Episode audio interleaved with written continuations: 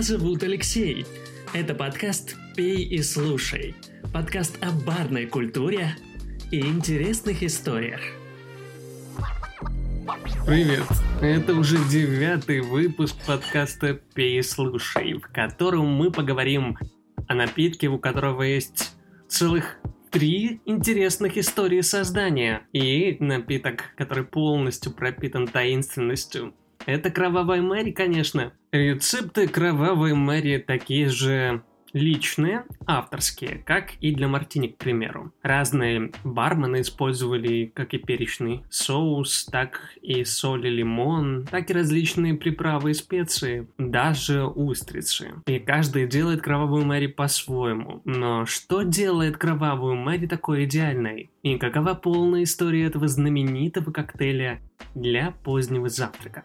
Кровавая Мэри настолько широко известна, что у нее есть свой национальный день с 1 января. Это неофициально объявленным в Америке Днем Кровавой Мэри, как, впрочем, и большая часть мира пьющего коктейли. Это может быть действительно отличным коктейлем, который заслуживает такого почтения. Но он также может быть и слабым, безвкусным и откровенно очень пресным, разочаровывающим коктейлем. Хитрость в том, чтобы использовать отличные ингредиенты, правильный рецепт и интересные техники. Вообще, а в рекомендуемом рецепте кровавой Мэри есть водка, томатный сок, перечный соус, черный перец и соль и сельдерей. Теперь это общие ингредиенты почти для всех современных кровавых Мэри. И также в рецепте может использоваться еще лимонный сок для придания свежести его включение становится нормой. Но сейчас еще все ингредиенты используются с небольшим добавлением сахара, чтобы сбалансировать добавление лимонного сока и усилить вкус других ингредиентов. Также лично я люблю добавлять болгарский перец, чтобы придать больше аромата. Вариантов кровавой Мэри очень много любой бармен может придумать и создать свою интерпретацию этого коктейля. И каждая уважающая себя страна уже сделала свой коктейль, просто адаптировала его под какие-то свои культурные обычаи. Кровавый Мэри вкуснее, если томатный сок сохраняет некоторую вязкость, поэтому обязательно встряхивайте, но не перемешивайте. Я рекомендую 20 оборотов с кубиком льда, взятым прямо из морозильной камеры. Также ведутся много споров о том, лучше ли подавать кровавую Мэри со льдом или без. Ответ со льдом. Но лед должен поступать прямо из морозильной камеры, потому что другой любой лед слишком влажный. Истории создания кровавой Мэри множество. Сегодня мы поговорим о трех самых интересных и таинственных. Создание кровавой Мэри часто приписывают Фернану Петио в 1920-х годах, когда он был молодым барменом в баре Хэрис, Нью-Йорк в Париже. Стоит напомнить, что Хэрис бар в Париже это был тот самый бар, где позже изобретут Беллини, который был в выпуске. Тем не менее, говорят, что он, похоже, просто приправил существующую, хорошо зарекомендовавшую себя комбинацию водки и томатного сока, которую разработали в отеле Регис в Нью-Йорке в 40-х годах. И истинным же создателем пикантной смеси водки и томатного сока, вероятно, был Джордж Джессел, голливудская звезда 50-х. И вполне вероятно, что он также окрестил свой любимый напиток как кровавая Мэри. Это, безусловно, наиболее полная история создания названия напитка, известного сегодня как кровавая Мэри. Написано Джеком МакГарри из нью-йоркского мертвого кролика. Это подробный отчет был впервые опубликован недавно и, по моему мнению, остается самым авторитетным. Утверждается, что он создал коктейль, когда был за барной стойкой Парижа в начале 20-х годов прошлого века. Причем 1921 год наиболее часто упоминается в качестве ключевой даты. Ну и, понятное дело, это значит, что именно эта дата, скорее всего, является той самой знаменитой даты создания этого коктейля. Бывший американский жокей Тед Слоун приобрел участок, расположенный по улице Даун 5 в 1911 году. Он превратил то, что было в бистро, и позже в американский бар, назвал его The New York Bar. Именно Слоун назначил Гарри Маклхана, шотландского бармена с потрясающим резюме. Гарри работал в баре отеля Нью-Йорк Плаза на Манхэттене. И бар очень быстро начал извлекать выгоды из количества американских военнослужащих в Европе и членов американского корпуса скорой помощи в частности. Проблемы с азартными играми и расточительством привели образ жизни Слоуна в конечном итоге в банкротство. Ему пришлось продать все и уйти на пенсию обратно в Америку. Маклхан просто добавил Гарри перед именем, и так родился нью-йоркский бар Гарри. К тому времени Гарри был частым местом встречи Эрнеста Хемингуэя. Спросить, как произошло имя Кровавой Мэри, все равно, что спросить Хью Хефнера, как зовут его девушку. Нет ни одной, их много одновременно. Самая популярная история в том, что Петю назвал его в честь королевы Англии Марии Тюдор.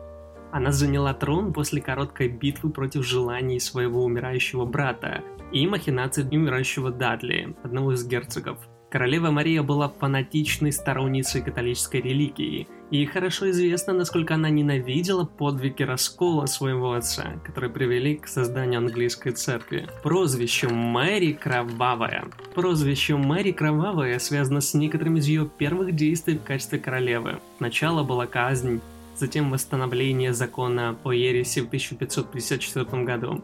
Согласно законам, многие протестанты были убиты во время преследования Мариан, что было основным методом казни – смерть от огня.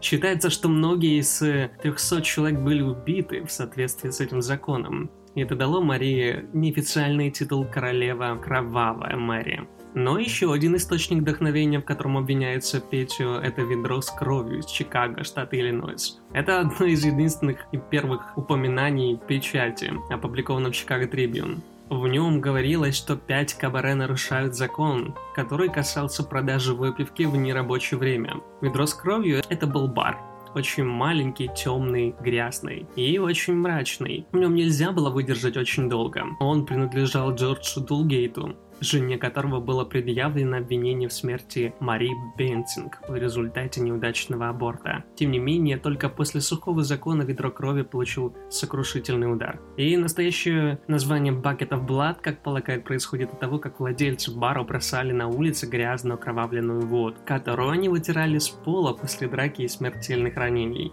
Теория гласит, что покровитель нью-йоркского бара Слоуна по имени Рой Бартон, американский артист, порекомендовал Петю назвать свой напиток «Кровавой Мэри» в честь официантки по имени Мэри, которая работала в ведре с кровью. Петю сам вспоминал об этом интервью, которое он дал Cleveland Press. Петю стал одним из самых популярных барменов Нью-Йорка и до своего выхода на пенсию в 1966 году находился в отеле «Регис», знакомил жителей Нью-Йорка со своим творением, с рукой помощи которую, как полагает, оказал один русский принц, заказавший Петю кровавую Мэри, но хотел, чтобы она была с добавлением остроты. Барбан не растерялся и добавил табаско, и формула, казалось бы, была завершена. Примерно в 1935 году прошлого столетия Кровавая Мэри стала известна как Красный Окунь.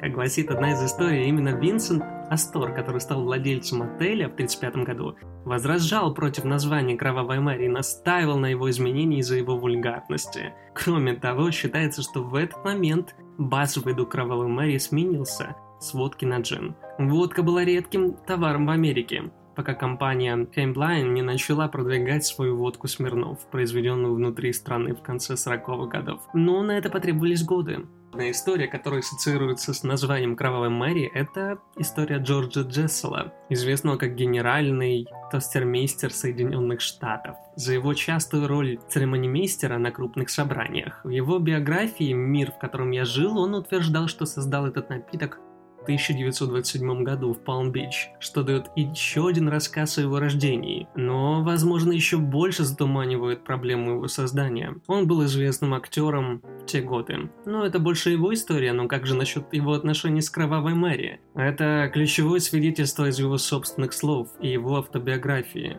Мир, в котором я жил. В 1927 году он жил в Палм-Бич, или ненадолго приезжал, уже не помнит.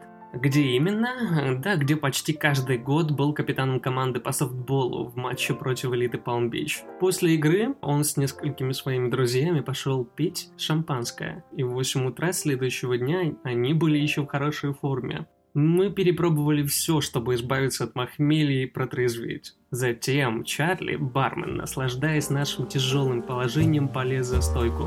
«Вот, держи, попробуй это», — сказал он, показывая пыльную бутылку, которую никогда раньше не видел. Они называют это водкой, но никогда ее никто не заказывал. Он посмотрел на него и понюхал эту бутылку, и она была довольно острой и очень гнилой запах картошки. И что же им с этим делать, подумал он. Вот, э, и бармен принес ему немного томатного сока, лайма, лимона, и они решили убить таким образом этот запах. Смешав все ингредиенты в большом стакане, они выпили несколько глотков. И все начали чувствовать себя намного лучше.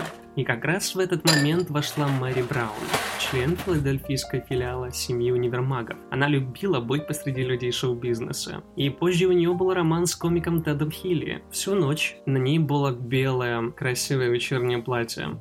Вот, Мэри, попробуй это на вкус и посмотри, что ты об этом думаешь. Также она это сделала, она пролила немного на себя и на свое белое вечернее платье. Взглянув на беспорядок, рассмеялась и сказала, «Теперь ты можешь звать меня Кровавая Мэри». После этого Кровавая Мэри писали все. Она появляется в редакции многих изданий, которые писали о гастрокультуре гласилось «изящное искусство смешивания напитков» и классический пример объединения в одном зелья и яда и противоядия.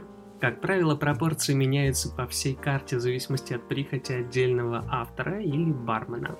Кровавую Мэри называют мясной рулет коктейльного мира. И еще она считается напитком для позднего завтрака. Что самое интересное, прототипом этого коктейля был устричный коктейль, который изобрели еще в 19 веке.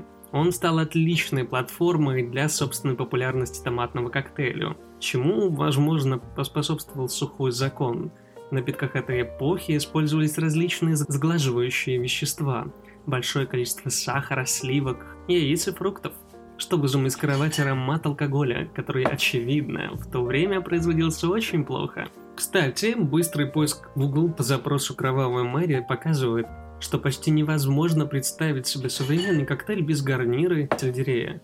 Предположительно, он стал заметным в 50-х годах прошлого века. Один из многочисленных знаменитых гостей попросили бармена украсить кровавую Мэри палочкой сельдерея, поскольку в ресторане кончились палочки для выпивки.